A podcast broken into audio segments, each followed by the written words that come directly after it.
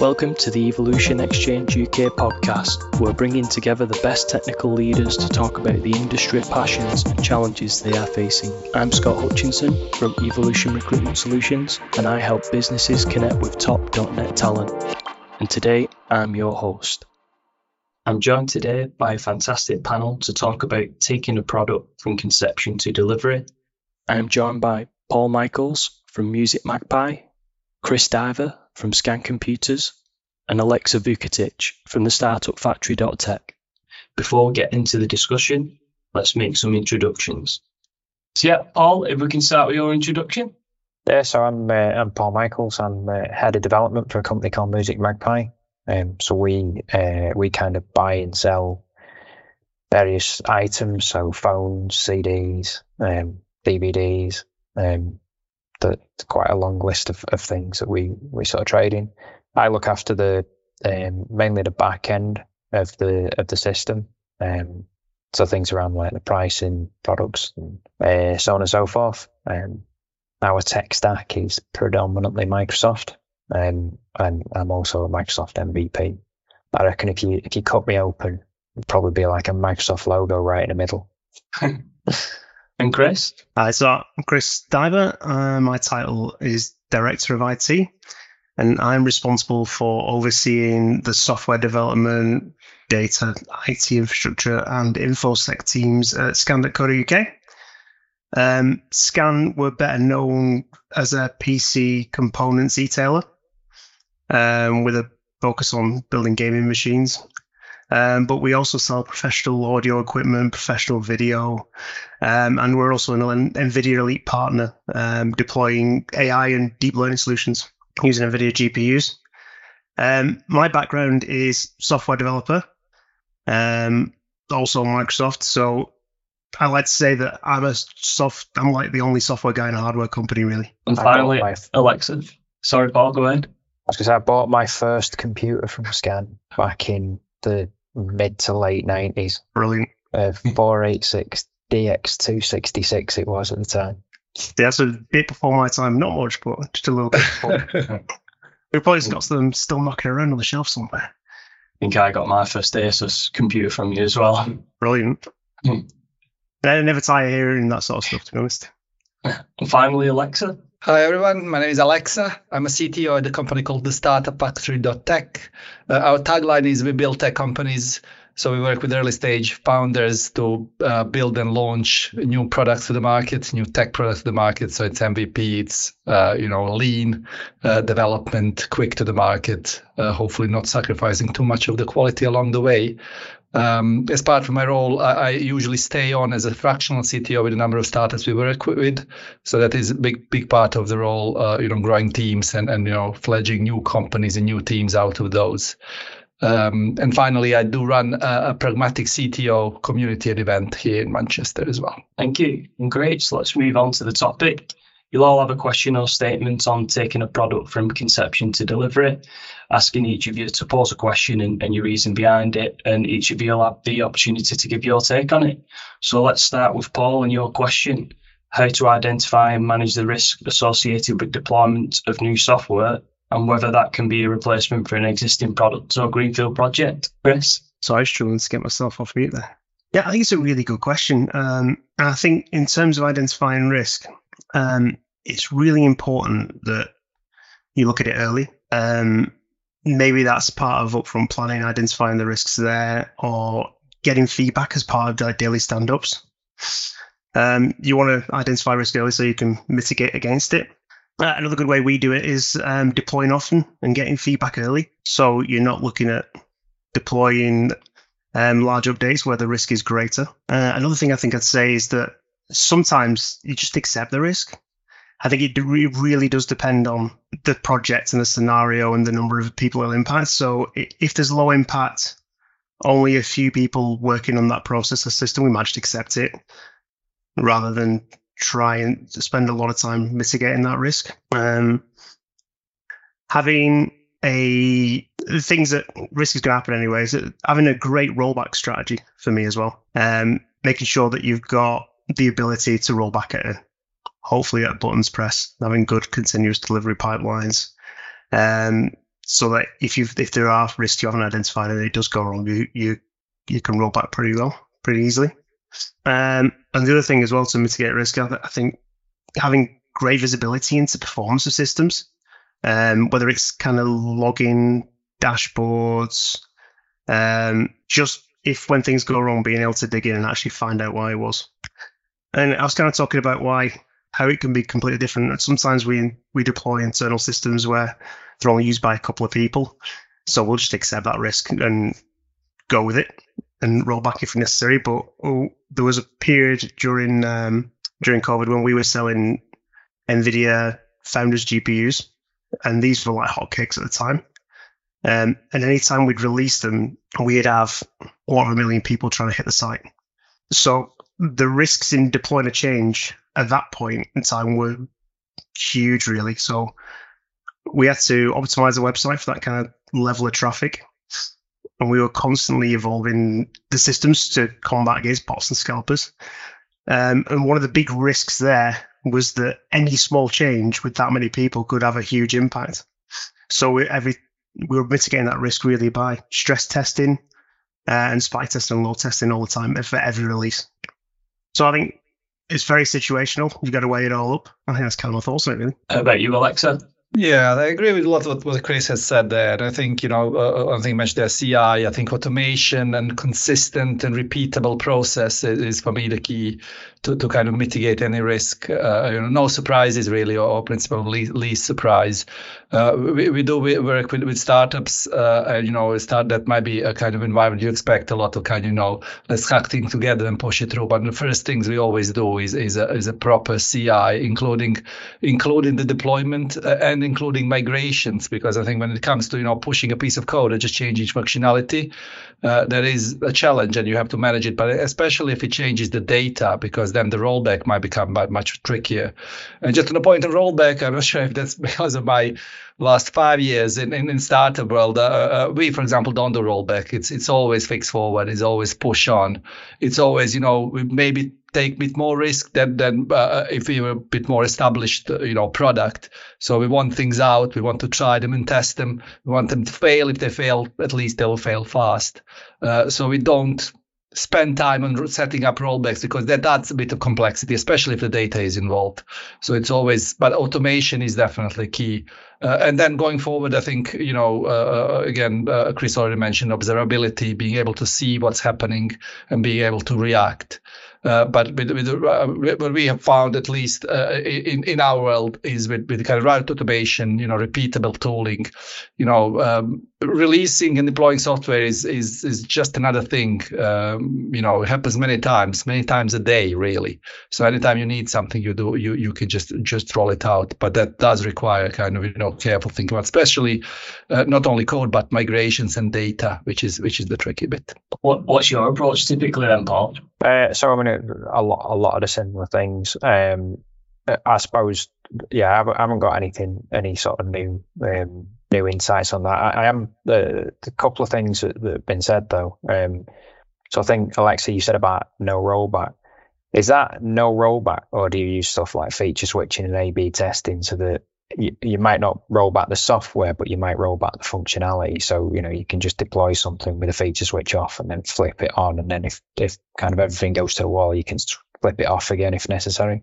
Yeah, that's a good question. That is used definitely. Uh, uh, you know, uh, early on, probably not even that. It's just go on really, all or nothing. But yeah, feature, you know, feature flags are, are, are a good tool. It kind of, you know, it's you know, yeah, rollback, but not in, in, anything but name. But yeah, yeah. If if you've got if you've got no website and then you've got a website, there's not a lot of risk to that website that, that didn't previously exist suddenly existed.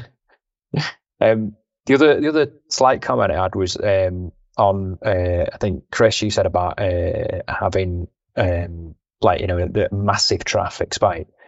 Uh, it's not not mu- much of a comment, but I noticed uh, I think it was the last or the pretty, the last but one Grand National um, and I was actually at the track at the time trying to put a bet on, and the the bookies that I went on, it just went to a Cloudflare, you know, the Cloudflare queue page. Oh yeah. And I thought that that was an interesting risk mitigation because obviously they knew they were going to get a spike, but nobody you can't predict the level of of traffic that goes onto that site at that exact time. Um, and it just went to a Cloudflare queue. And I thought that was a really good way of, of mitigating the risk. Cause It's like, okay, we've done everything we can. And if that's not enough, then at least we've got something and the entire site don't go down. Yeah, we're big users of Cloudflare ourselves. Um, and I think at the time, a lot of similar organizations, when the the founders card um, and the 30 series launched, I think he took out every website in Europe because the demand was that high. Everyone was at home wanting to game and couldn't go out, and so they were spending the money on a new shiny graphics card. And um, one of the solutions to that was to a queue it. I think it was very. I think it was before Cloudflare had their um, queue products. I always saw it that it's it's a great thing as a backstop, but the experience of people being in a queue. Um, thinking back to COVID, I think B&Q had something very similar, and you had to wait like eight hours to get on the website. So, from a user experience perspective, um, I think it can be quite terrible if you rely on it, which I think some organisations have. Yeah, it's, de- um, it's definitely bad. It's just slightly less bad than the entire site but, going down. well, you're right. It, it is. Yeah, it's absolutely is. Before before committing anything or, or, or deploying anything, do you use any tools like SonarQube or, or SonarLint? So we did um we did a bit of research into sort of static and dynamic code analysis, and none of it was really up to scratch. Like we we tried a few, we tried Sony, we tried a, a couple of others, and there was little bits that you would expect it to to kind of flag up, and it just wasn't doing. Um, so we we just ended up relying on pull request to to sort of spot things, which it's not perfect, but I mean, if you've got a decent set of automated tests and and you, your architecture's all right, it'll probably do. Yeah, I mean, same, same. We, yeah, yeah. Go ahead, please. Go ahead. Please. Yeah, I think I think we went through a very similar journey as well ourselves, looking at those those kind of tools a few years ago, and and yeah, we kind of just put pull requests in place in code reviews. Yeah, we use linting a lot, uh, um, you know, as part of CI that catches quite a lot of things and being careful with, you know, static typing. And, you know, you can do quite a lot of things at, at, at compile time nowadays if you do things right, really, which is which is quite good. We don't use Sonar or anything like that. It's, it's, it's probably a bit heavy in our kind of startup environment. But yeah, the linting is definitely in there. Thanks, everyone. And if we can move on to Chris's question, how do you ensure that the product design aligns with the user needs and business objectives, Paul? So, um, I mean, my my first thing on that is um, you need to get an MVP designed. So you need to work out what your your least possible deployable, um, like sensible piece of uh, piece of software is, and aim for that. Um, and you, a lot of a lot of the things around that, you know, rapid prototyping and so on, um, like uh, iter- iteration, rapid iterations, um, and then I suppose the other thing is it depends. Just I suppose a conversation like this is, is always going to come back to it depends, but it does depend because if you're um, if you're writing I don't know uh, like a company like ours, for example, which is predominantly, you know, a, a sort of we have, and, and presumably yours is yours, Chris, as well. Like you've got a website that that people go on. It what what is an MVP is kind of whatever you say an MVP is. So you know, if you've got a piece of functionality that's going out, you, you decide what that needs to look like, and then and then you can aim for that. Um, whereas it'd be different. I, I, I, don't know about your experience, Aleksa, but you know, if you if you write in a piece, I don't know, say say you're writing a piece of software for a nuclear reactor or something, I'm not saying you have done, but um, if you were, an MVP is going to be a really specific thing, and and you know what what exactly that has to do is going to be there's, there's going to be some really hard things about like it has to be able to I don't know what nuclear reactors do, but you know the cooling tower and all that's the thing, right? It's the cooling tower's got to work, otherwise we're all in trouble. So that there's no there's no give on that. Whereas depending on your your audience, there might be a bit of give on on some of the other features. Um, so I think I think that um, that matters hugely. Um, and also in terms of like actually getting feedback, um, uh, one of the things I, I, used to work at a, a, company that did gambling software, um, and they used to do like basically user interviews and so on. Um, but I don't know if you've ever seen House where he says everybody lies. Well, that's what we found, right? So, so you ask somebody, you know, what what what are your gambling habits, or are you do you find this easy to use, or, or whatever? And a lot of people will lie for various reasons. So, you know, if you say, do you find this easy to use, they might say yes because they're embarrassed that they can't use it. If you say how often a, a, day do you gamble, they might you know lie about that because they're embarrassed about it or whatever, or, or even the opposite and, and make out that they, they, they do more than they, they do. Um, so I think that that sort of um, that sort of technique has to be. I'm not saying it's, it's useless, but it's uh, you've got to be careful about it. Um, and then I, I, suppose the other thing is you need you need to work out what your measurable targets are. So um, don't confuse what people want with what people need.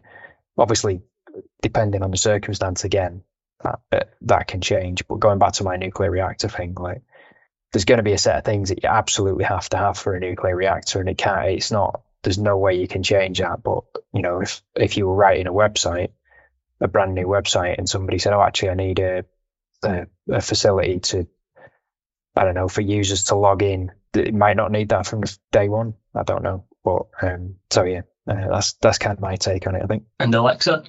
Yeah, it's MVP, MVP, MVP. Like you said that, Paul. I mean, that's kind of I keep saying that a lot uh, when we work with our founders. It is you know building, you know, making sure you build what's important, what's important for your customer, not necessarily for yourself. But it is it is a game of, of trade offs really, uh, uh, because it's uh, you know you have to balance. You know, you want to go out and release as soon as you can. You want the best product possible uh, and and you want kind of to be as efficient and, and cost effective as possible. These things are always a bit tricky to kind of balance, um, and you know. You, you have to look at it from the perspective of, you know, I've seen some, for example, uh, uh startups uh, that had, um, you know, very uh, you know large architecture you know like 10 node cassandra clusters and you know uh, event sourcing and a lot of kind of interesting stuff um, which probably took a lot of time to develop. It cost a lot to run, but I have like a hundred customers. So you have you have to see it from that perspective, you know. Uh, because I think you know that that was a good design and a good infrastructure, but what it meant is that startup kind of ran out of money sooner than should, really. Um, but the other hand, uh, I've worked with a fintech startup uh, a few years back, and it's um, it's software that goes into banks, and you know it's all about the functionality and features because that's important. But for banks, what's important is security, really. So you have to include that in MVP. So that's not, you know, a, a, a nice an add-on. Uh, and when I mean security, it can be much tighter than what would be a standard, you know, uh, off the shelf, something we do for a website, for example, in terms of encryption and segregation and, and data centers and whatnot. So I think that that was then, then justified in that case. But it is a constant battle and it is kind of constant. I think communication is key for this, really, just making sure that everybody is on the same page. And I think we have a little little process that our head of engineering kind of developed when we when we work with startup to, to the point of Chris's questions about how we sure we're building the right thing, especially in early stage startups. You never share really. Uh, is this really what we should be building? And you spend a lot of time designing the MVP and kind of figure out what features goes in. But what we then say is, okay, we're going to build something that take us, you know, a few weeks, let's say. Let's see, we can do everything in half the time and just push on. And, and just you know maybe some parts will be a bit of a kind of um, not polished. Maybe edge cases won't be covered. But in half the time we'll have something that can illustrate why we are building this. And we have a moment there to discover you know is this it? Shall we just carry on? Do we need to make some tweaks which is mostly the case. Or is this really maybe not what we really wanted? So let's let's let's do it again. So it's kind of a splitting that mvp into half going one layer deeper. That seems to be working well for us in the last few years. That's an, that's an interesting thing i haven't done before outside of the startup startup world. And what's your take on that chris? I think paul says something that it, it depends and i think it's very different in different scenarios. Um ideally one of the things i've had success with, and it'd be interesting to get a take on it, um, is with building an internal tool. And we, I think, firstly, you've got a really good understanding of the problem, um, and make sure that all the stakeholders are aligned to solve that problem. And we had great success. It, w- it was with the finance team, and we put the the end users with the developers and MVP, and we knocked it out like Aleksa's saying in half the time um, and got them to use it without even even being in production. And the feedback we got from that helped completely cause adjust how that was going to work. Um, and everyone was really engaged and excited to work on that project, and it worked really well. So almost then we've taken that as a blueprint and used it in another scenario. Um, and we've gone and built exactly what has been asked for and got the feedback. It's like, no, everything's great. It's all working, but actually it's not meeting the business goals. And then down the line, weeks down the line, when it's not meeting the business goals because the software's wrong. Um, but having done that, we we built exactly what was asked for. Uh, I'm just wondering if anyone has any kind of experience in when that sort of technique works and doesn't work, like how that would work. We um, a long time ago, I used to work for a company that um, basically they resold. Well, they, they created and, and, sold an ERP system, and, and this was back in the days of functional specifications. So we would produce uh, sometimes hundred page functional specification saying this is what software is going to do, and we give it to the end user and we say there you go, that's what we're going to write, and they'd sign it off, and then basically we'd deliver the software and they'd go, that's not what we want and then we go, but that's what's on the functional specification. And it's uh, the, the, the conversation would basically boil down to, well, you can't expect me to understand what you've written there because I'm not, I'm not technically minded. And, and that would happen so often. And, and, you know, I was, when, when sort of, um, people started adopting the agile manifesto, I was one of the people who, who like understood it because like I've lived it so many times of like, yeah, we've written this, this is what we're going to do and then sign it, and it's absolutely pointless. Like literally, the minute you face writing it, it's absolutely useless. And also, if if there was any changes and you agreed to them, they wouldn't end up back because you're not going to go through that whole process again write a whole new functional specification. Say, well, we, we said all these buttons were going to be green and now they're blue.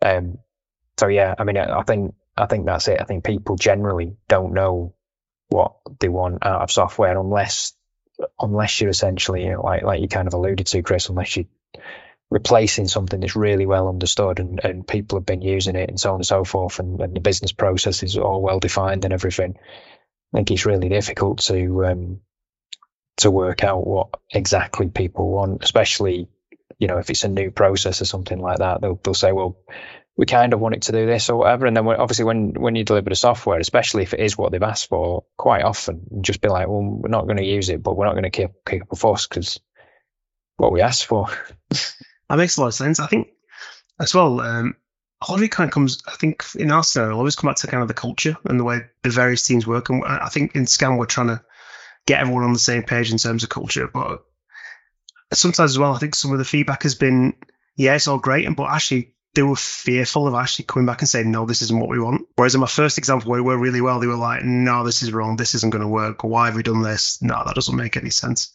Um, so I think having a culture of being able to voice uh, sort of dissent and be critical of what's been produced is is absolutely critical in that.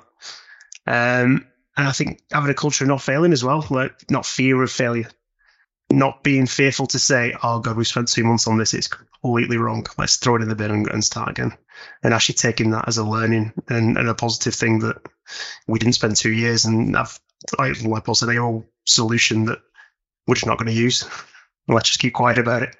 Um, I had another question. So all that works really well for me internally, kind of when you can speak to the stakeholders and stuff, but I guess more for Paul because we're talking e-commerce. Um, and you talked also a little bit about how doing user interviews and stuff like everybody lies. Completely agree with that. I've been there, done that one as well. Um, how do you kind of get that feedback do you kind of employ A/B testing techniques? What sort of stuff do you guys do? Yeah, so uh, I should probably qualify when I say everybody lies. I'm just talking about like you know you, you shouldn't accept people's people's feedback as as like gospel. So um, they quite often people say what they think you want to hear. Uh, we do, yeah, we do use A/B testing quite quite a lot. So um, certainly for front end changes, we do, um, and we're, we're looking at possible ways of doing that on the back end as well. Um, although that's a less sort of well trodden path in terms of exactly how you do that. Um, but yeah, I mean, in in conjunction with things like feature flags and so on and so forth. So you know, you can you can sort of do A/B test by proxy if you like. So you you can sort of say how does this work when it's on, how does it work when it's off, whatever. Um, so yeah, I mean that's, that's kind of our, our technique. Yeah, and definitely getting metrics out of it as, as, as, much as you can, really. Anything, you know, you want to know what's used. I always want to know what's used because I, I, I mean, it's not a blame game or, or, or, you know, why did we build something, but it kind of helps uh, future development as well and understanding why we are picking features and how we get into prioritize them into do, doing something, you know, do, adding something to it. So metrics from the get go as well, whatever that is. Yeah, I think being able to see from from front end point of view, being able to see user journey is really is really useful because um, I mean even even when I've you know done um, like in the past done uh, done systems that were less sort of popular and, and so on. You know, like I say, we used to work in a gambling company and we did a, sort of kiosk for them where somebody would walk up and start putting bets in and, and trying to work out how they use that and um, what it was that you know they were they were clicking on and, and when they were struggling. Um, what one of the things I did actually when we did that, so my, my dad my dad places bets occasionally, so I put it in front of him and I says, "Can you use that?"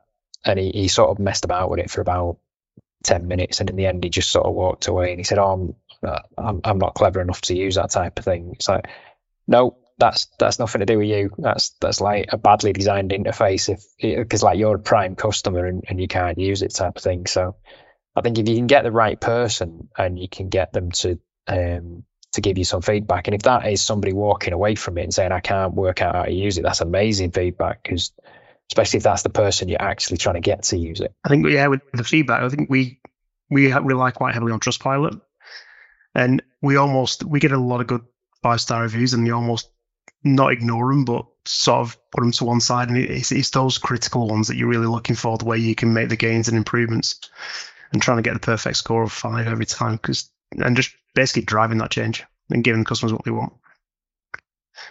Really interesting. Uh, Alex, I had a question for you because you were talking about the 10 node Cassandra cluster. When solving starter mentality, kind of, when do you think it's the right time to introduce some complexity or more complexity?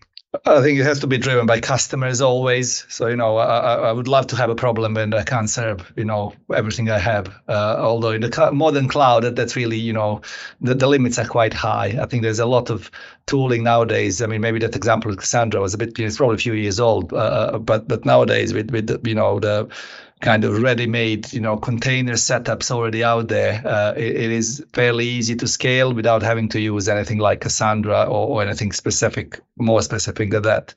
I think for us, it's you know, we usually do try to see what's the best case scenario, how many we want to handle, and make sure we never kind of drop below that, really, in terms of the volumes and, and capacity and complexity, really.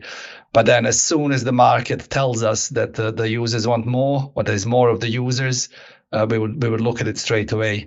But the good thing about that in startup world is if, if you can prove that that you're kind of if you're, if you're let's say uh, as an example your website is crumbling, that's where you can really get investment and you can get properly you know funded for that and do it do it at the right time rather than you know doing it in the shoestring budget that you do at the beginning. That's a good problem to have in it if you if you build a, a website for 10 people and 10,000 people are trying to use it, you've got the right problem. If you build, if you spend all that time building a website for 10,000, you've got 10 people using it. That's a bigger problem. That's a harder problem, isn't it? Yeah, absolutely. Yeah. And going back to the kind of the, when our website crumbled on the 30 series launch, I had a conversation with the CEO actually, and I remember it pretty well that it's like, uh, in my opinion, we've got to approaches here. Like th- these product launches happen every couple of years. Did you know what? It's only an hour. Do we actually bother with the investment, or do we really go to town and make the website perform so we can scale to this kind of traffic? And he didn't even hesitate. He was like, "No, we're going to put the investment in," and we did, and uh, and it was worthwhile because it kept happening. It's having these kind of product releases and stuff on this kind of volume of traffic. But it absolutely helped having that problem getting the investment in place. Uh, how do you encourage uh, a user to kind of elaborate if they say, yeah, it's okay, it's working fine? How, how, how, do you try and pull more information out of them to, to help give you that more feedback to improve it? Uh, yeah, that's what I've actually thought about. Um, that's where, where the challenges come from, where the questions come from, really. Uh, I don't think we pushed hard enough. I think it'll. I think I need to work with some of my team to be able to extract that information. But I think company culture helps with that a lot. I think if you're in a company culture where it's okay to speak out, it's okay to be critical of process, Um, you accept that we don't always get things right, and we always want the new ideas. I think people will be more vocal. Um, yeah, that's my sort of take on that. I think culture is important. I think yeah, it's you know it can't be you know anything else but the kind of you know we all work in the same goal, aren't we? Um, and in the in, at least in startup world, I mean, the only question is is the customer willing to spend the money? That's the feedback, really. If they're not, then there's more to be done. and to add, Paul? No, I think I'd, I'd agree with that. I mean, it, you got to be careful. Uh, the the thing with these things is always be careful to not shoot messenger. So if you, um, you know, if you if you if people say this isn't working and then you just browbeat them, then eventually they'll stop saying it doesn't work. But you've not changed the thing that isn't working. You've just changed the fact that you don't know about it now.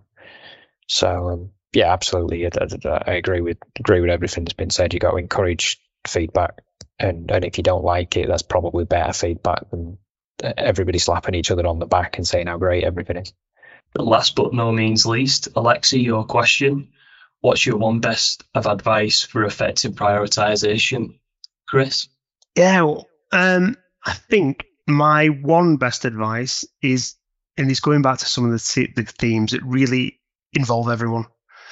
Um, in the past, I've kind of prioritized based on what I think the needs are, and actually really involve the key stakeholders in that decision, um, and take them on the journey with you. And that's my one bit of thing for prioritization.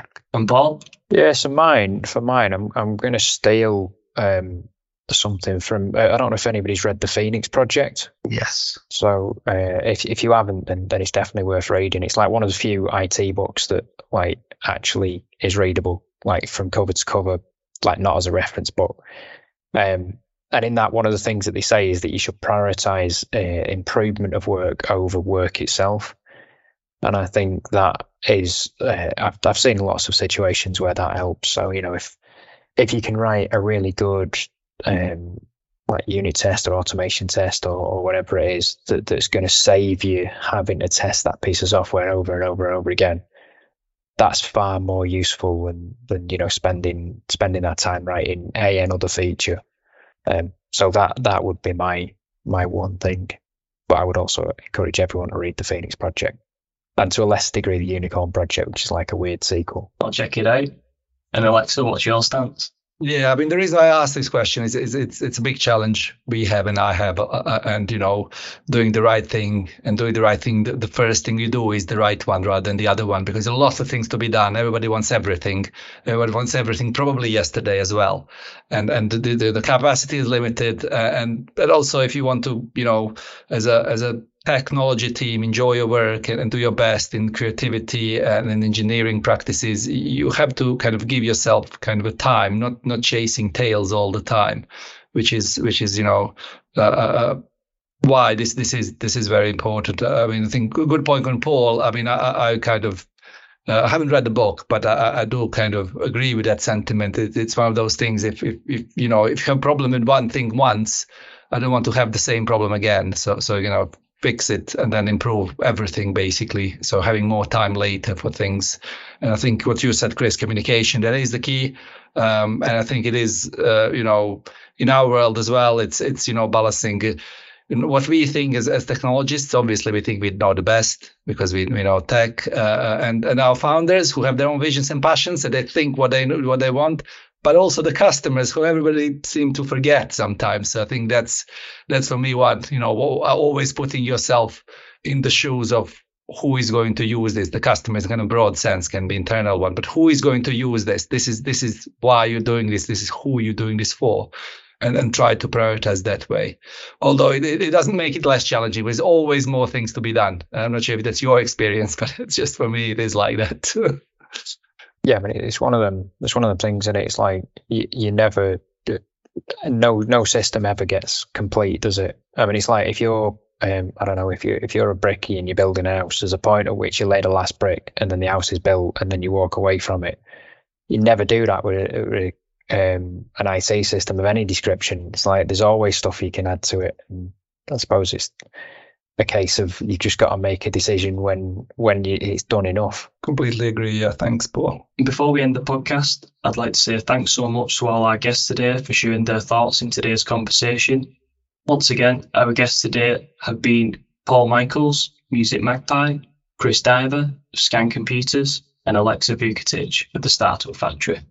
If you are hiring for new technical roles or looking for a new role, feel free to get in touch with us here at Evolution. Or if you or anyone you know would like to be featured on a future podcast, you can drop me a message too. I'm Scott Hutchinson, and you can find me on LinkedIn or email me at scott.hutchinson at evolutionjobs.co.uk.